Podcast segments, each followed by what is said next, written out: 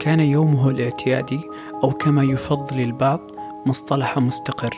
لا يخلو يومه فكرة من بين أفكار معدودة يستيقظ في منتصف الليل كما يحب دائما وكما كان يكره الضوء بشدة أو ربما الشمس خصيصا. خصيصا للحد الذي يجعله يغلف شباكه بالعديد من الورق الأسود وكأن الشمس هي من تؤذي روحه. لا أحد يعلم لماذا كل هذا الكره حتى هو بذاته لا يعلم. تنقضي الأيام وهذه هي أيامه يسعى للجديد وبخطوة يزحف نحو الهاوية ولا يتوقع ذلك.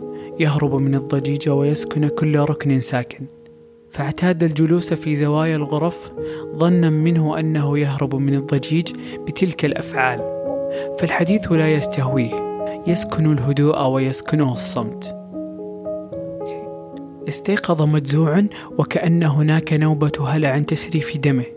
وهو يستشعر بها في عز نومه. استيقظ والكون كله مختلف عن ما كان بالأمس.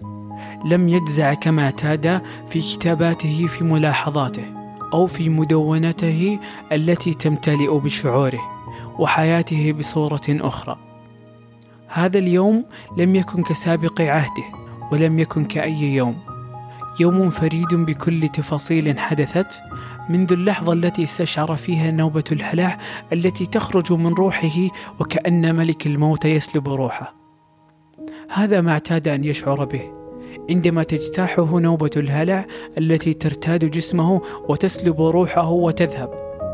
هذا كان الشعور بكل تفاصيله. وفي كل مرة يريد أن يقاوم كل ذلك الهلع لا يحدث سوى أن يكون طريح الفراش مغلوب مهزوم بخيباته وآلامه وحياته التعيسة كما اعتاد أن يصفه بذلك. مرت النوبة كما تمر دائما بعدما انتهكت جسده وجعلته اسير لمشاعره وأفكاره التي كان دائما يتصارع معها وكأنها جسد آخر فوق هذا الجسد بثقله. بالطبع شعر بسوء يومه وقرر بلا تردد أن لا يكون يومه مبني على سوء بدايته ولم يظن أبدا أن ما حدث لم يكن شعور لحظي. لم يكن أبدا شعور يذهب ويعود بتقلبات مختلفة وبحدة متطرفة. لم يكن أبدا شعور يذهب ويعود بتقلبات مختلفة وبحدة متطرفة. بل كانت هذه حياته. ما بين النوم وفرشة الأسنان التي تنتظره دائما بأن يصبح عليها ومرآته التي تنتظره أن يطل عليها ببؤسه ويشتمها ويشتم وجهه ويرى السواد والثقل في عينيه. بلحظة مفاجئة لم يشتم المرآة ولم يروي المعجون وصرخ بصوت يسمعه الأموات في قبورهم. صرخة لم يعتد بها أحد ولم يتجرأ أحد في هذا الكوكب أن يطلق العنان لصرخته ويستفرغ ألمه بهذه الصرخة الموجعة. كل ذلك كان قبل بضعة أيام من يوم ميلاده. يوم ميلاده الذي اعتاد أن يشعر بفراغه ومدى وحدته في هذا الكوكب. من بين الملايين الذين يحيطونه يشعر بمدى الفراغ الذي يسكن هذا الروح وتسكن الروح الفراغ. فكليهما يسكنون بعض وكأنهما ينتمون لبعضهم البعض. ففي كل مرة تطرأ عليه فكرة أنه لم يبقى إلا القليل على يوم ميلاده يرتبك ويقلق وينسى لحظاته الحالية ويتوه في أفكاره المقلقة التي اعتاد على الصراع معها.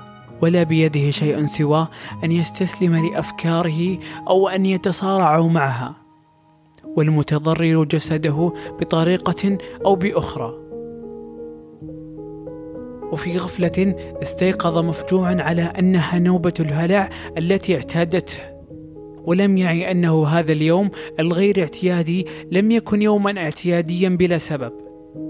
وبعد كل ذلك وكل الصراعات التي حدثت توقف لوهلة.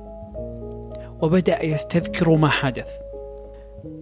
ولوهلة استوعب الحقيقة المرة التي لم يأبل الاعتراف بها الحقيقة التي أودت به إلى الهاوية المرارة التي تجرعته في تلك اللحظة عندما استوعب كل ذلك أشبه بسلب روح ومرارة الألم عندما تخرج الروح من الجسد. الموت حقيقة حتمية لا مفر منها، ولكن ماذا عن الانتحار؟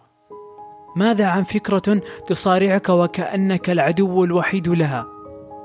هي أكبر من فكرة تسير في عقلك إنما هي كائن ثقيل الوزن يسكن عقلك ويقض مضجع عقلك في كل مرة تريد أن تعيش في كل مرة تريد أن تلهو وتستمتع بأبسط تفاصيل يومك تداهمك الفكرة وكأنها تتلذذ بإهانتك ولا أنت شيء سوى نكرة بمقابلها. تتردد عليك في كل دقيقة وفي كل ثانية تملأ يومك وكأنها تحفر بجمجمتك عن لذة هذه الفكرة. افعلها وستنجو. ستنجو من جحيم الحياة إلى نعيم ما بعد الموت. لا تستطيع أن توقف هذه الفكرة ومن حدتها وشدتها عليك تضرب رأسك في الحائط بشدة لم تتوقعها أبدا. على أمل أن تتوقف الفكرة من أن تحفر في جمجمتك وتخترق أفكارك وعقلك. وتجعلك بائس للحد الذي تصرخ على ذاتك وعلى عقلك وعلى أفكارك وتشتم الفكرة بأجملها. والكون والناس لا يخلون من شتائمك التي طالت حتى الجمادات.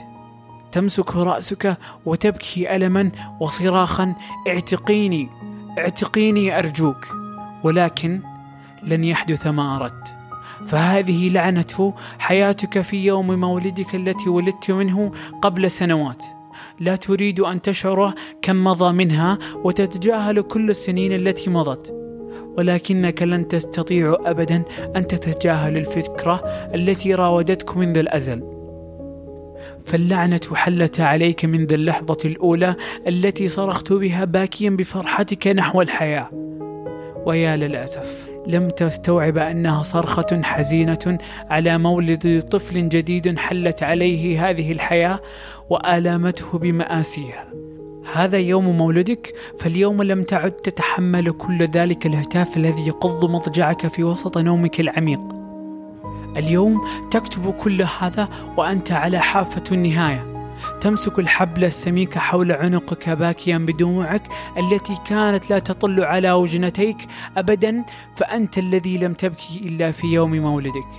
اليوم تنهمر بغزارة وحسارة على ما مضى من حياتك التعيسة.